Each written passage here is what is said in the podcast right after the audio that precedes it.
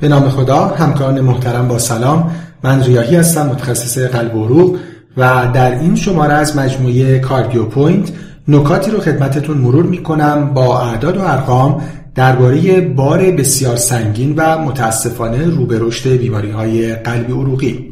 مطلبی که همه به خوبی با اون آشنا هستیم اما تکرار اون همیشه می‌تونه بر توجه دوباره ما و تمرکز practice ما بسیار تاثیرگذار باشه و نهایتا بر کیر بهتر برای دریافت کنندگان خدمات سلامت. خب در ابتدا سه اصطلاح مهم رو درباره بردن بیماری ها مرور می‌کنیم. افراد وقتی به دنیا میان بر اساس وضعیت عمومی سلامت در اون زمان یک طول عمر متوسطی برای اونها قابل پیش بینی هست و طبیعتا ممکنه در طول این زمان دچار بیماری های مختلفی نیز بشن اما بعضی بیماری ها می‌تونن مزمن بشن و باعث ناتوانی فرد و به هم زدن کیفیت کلی سالهای عمر بشن. ضمن اینکه نهایتا ممکنه باعث بشن فرد سالهایی از اون عمر پیش بینی شده را از دست بده. به مجموع این دو زمان یعنی سالهایی که فرد با ناتوانی زندگی کرده یعنی YLD Years Lived with Disability و سالهایی که فرد از عمرش رو از دست داده یعنی YLL Years of Life Lost گفته میشه Disability Adjusted Life Years یا همون دلی که این عدد نشانگر یک بردن کلی از اون بیماری برای فرد هست که باعث شده فرد سالهایی از عمرش رو با بیماری و ناتوانی سپری کنه و دچار مرگ پریمچور نیز بشه. یا به عبارتی DALY مجموع mortality و morbidity هست. حالا در ادامه این DALY ناشی از بیماری های مختلف رو در سیر زمان مرور و مقایسه می کنیم بر اساس آمار Global Burden of Disease که در حقیقت مجموعی از مطالعات سیستماتیک و scientific هستند برای اینکه بار ناشی از بیماری های مختلف، حوادث و فاکتورهای خطر رو در همه گروه های سنی و در هر دو جنس و در مناطق مختلف جغرافیایی در زمانهای مختلف بررسی و به صورت کمی نشون بدن. مطالعاتی که 286 علت مرگ 369 بیماری و حادثه و 87 ریس فاکتور رو در 204 کشور و منطقه مختلف دنیا بررسی می‌کنن و شروع کار اون و اولین آمار اون مربوط به سال 1990 میشه. خب این نقشه کلی DALY ناشی از بیماری ها و آسیب های مختلف در سال 1990 هست. رنگ های طیف آبی بیماری های non-communicable هستند رنگ های طیف نارنجی بیماری های communicable و طیف رنگ سبز هم حوادث که اینها مربوط به همه گروه های سنی و هر دو جنس هستند که خب می‌بینیم که در سال 1990 سهم بیماری های عفونی بسیار زیاد بوده. حالا cursor رو از سال 1990 به سال 2019 می‌بریم و خب می‌بینیم که به صورت significant سهم بیماری های non-communicable که حالا ترکیب اونها رو هم بررسی خواهیم کرد بیشتر شده و به صورت مشخص از سال 1990 تا سال 2017 ما 40 درصد افزایش در بار بیماری های non-communicable داشتیم. همین شکل رو اگه به صورت ساده و بدون جزئیات بخوایم ببینیم و البته حالا برای mortality می‌بینیم که سهم بیماری های non-communicable در مقابل بیماری های communicable و حوادث چقدر زیاد هست و در بیماری های non-communicable هم سهم زیادی از اون مربوط به بیماری های cardiovascular هست شامل بیماری هایی که عمده اون هم مربوط به حوادث ایسکمیک قلبی و در رتبه دوم stroke است. و در این نمودار دایره‌ای سازمان جهانی بهداشت هم می‌بینیم که در بین همه علل مرگ در همه دنیا به صورت اوورال بیشترین سهم مربوط به بیماری های قلبی عروقی هست و در بین خود بیماری های نان کامیونیکیبل هم که بیشترین سهم رو در مرگ و و همینطور دلی دارن تقریبا نصف موارد در همه جای دنیا ناشی از بیماری های کاردیوواسکولار است.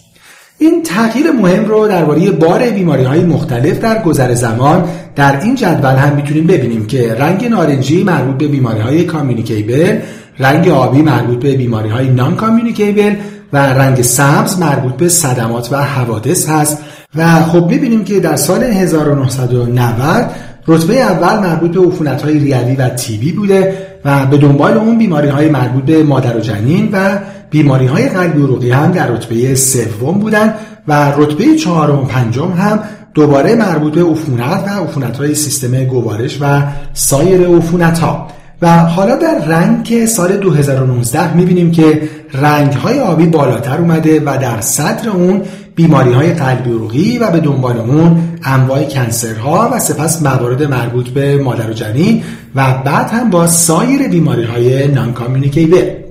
نکته مهم بعد این که این بار بسیار سنگین بیماری های non و در رأس اونها بیماری های قلبی عروقی در کشورهای در حال توسعه یعنی کشورهای low income و middle income از جمله کشور ما بار بسیار سنگین تری هم هست. و همونطور که می‌بینیم major cardiovascular disease fatal cardiovascular disease و death from any cause در کشورهای middle income و در کشورهای low income به صورت significant بیشتر هست. این موضوع هم درباره شیوع بیماری ها وجود داره و هم درباره مرگ و میر ناشی از این بیماری ها وقتی که بروز می‌کنن. همونطور که در این نمودار دیده میشه case fatality rate بعد از بیماری های مختلف قلبی عروقی شامل MI، stroke، heart failure، major cardiovascular disease و all cardiovascular disease به صورت significant در کشورهای middle income و low income نسبت به کشورهای پیشرفته و high income بیشتر هست. و این باز اهمیت خیلی بیشتر بیماری های قلبی عروقی رو در کشورهایی مثل کشور ما نسبت به کل دنیا میرسونه. این هم نمودار مربوط به سازمان جهانی بهداشت هست که میزان mortality ناشی از بیماری های ایسکمیک قلبی رو در دنیا به صورت مقایسه ای نشون میده و از رنگ سبز که به سمت زرد، نارنجی و قرمز میریم به این معنی هست که مرتلیتی بیماری های قلبی عروقی بیشتر هست و بیشترین تعداد عملا مربوط به رنگ قرمز هست. و همونجور که می‌بینیم کشور ما هم با رنگ قرمز در این نمودار نشون داده شده. تا اینجا ما اونچه که گفته شد درباره بیماری ها بود و مشخصا بیماری های نان و از بین اونها هم مهمترینش بیماری های قلبی عروقی اما نکته که باید به اون توجه داشتیم که بیماری های قلبی عروقی و مهمترینشون حمله های قلبی و مغزی فقط قله این کوه بزرگ یخی هستند و بخش بزرگی از این کوه یخ که بسیار کمتر به اون توجه میشه فاکتورهای خطری هستند که باعث بروز این بیماری ها و افزایش burden اونها میشن. با همون نقشه کلی Global Burden of Disease مربوط به DALY در همه گروه های سنی و در هر دو جنس حالا این بار در گذر زمان اهمیت risk factor ها رو می‌بینیم. در هر بیماری اون بخش پررنگتر سهم risk factor هایی هستند که می‌تونن باعث اون بیماری ها بشن و حالا با گذر زمان از سال 1990 به 2019 می‌بینیم که سهم risk factor ها چقدر بیشتر شدن به خصوص در بین بیماری های non و به ویژه risk factor های مربوط به ischemic heart disease و stroke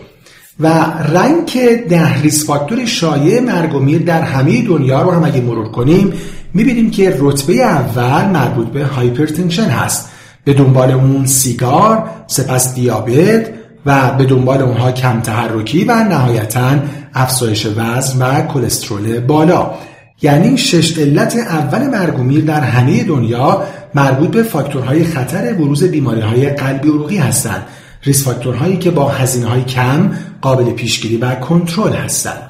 اما نکته ناخوشایند بزرگ این هست که با وجود این بار بسیار سنگین و روبه رشد بیماری های قلبی عروقی و اهمیت بسیار زیاد ریس فاکتورها در بروز و عوارض این بیماری ها اما توجه عمومی چه از طرف ارائه دهندگان خدمات سلامت و چه از طرف کل جامعه نسبت به این موضوع بسیار کم بوده و کم هست و نهایتا نتیجه ای که از کنترل اونها حاصل شده نتیجه بسیار ضعیفی هست. از جمله در این مطالعه لنست مربوط به وضعیت فشار خون بالا در 44 کشور لو اینکام و میدل اینکام می‌بینیم که در بین بیمارانی که تشخیص قطعی فشار خون بالا دارن بیماری که مهمترین و شایعترین علت قابل پیشگیری مرگ و میر در همه دنیا هست فقط 73 درصد از افراد مبتلا اصلا یک بار فشار خونشون اندازه گیری شده بوده و فقط متاسفانه 39 درصد تشخیص هایپرتنشن براشون گذاشته شده بوده.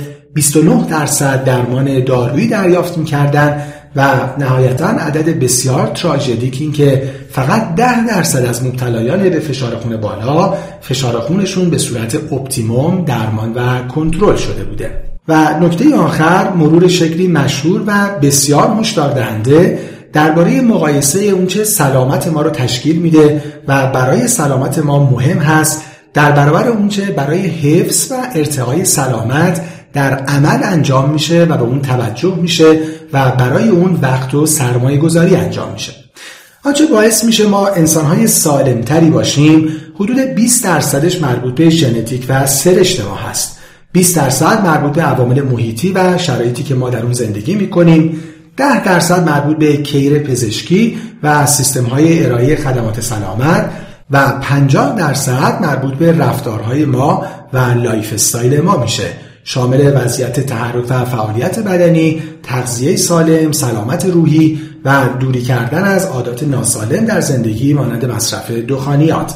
اما آنچه ما چه به عنوان شخص و چه به عنوان سیستم های سلامت به اون توجه می‌کنیم و وقت و سرمایه خودمون و سیستم های سلامت رو برای اون صرف می‌کنیم 88 درصد مربوط به خدمات پزشکی بوده و هست 8 درصد موارد متفرقه و متاسفانه فقط 4 درصد از تلاش و تمرکز و وقت و هزینه ما برای بهبود رفتارهای سالم و lifestyle صرف میشه. و خب این شکل ساده گویا حدودی و البته بسیار هشدار دهنده به ما یادآوری می‌کنه که تمرکز ما چه به عنوان ارائه دهندگان خدمات سلامت و چه به عنوان همه مردم برای حفظ و ارتقای سلامت باید بازبینی و تغییرات اساسی داشته باشه. همکاران محترم امیدوارم که این ارائه برای پرکتیس شما مفید بوده باشه. از توجهتون سپاسگزارم. خدا نگهدار.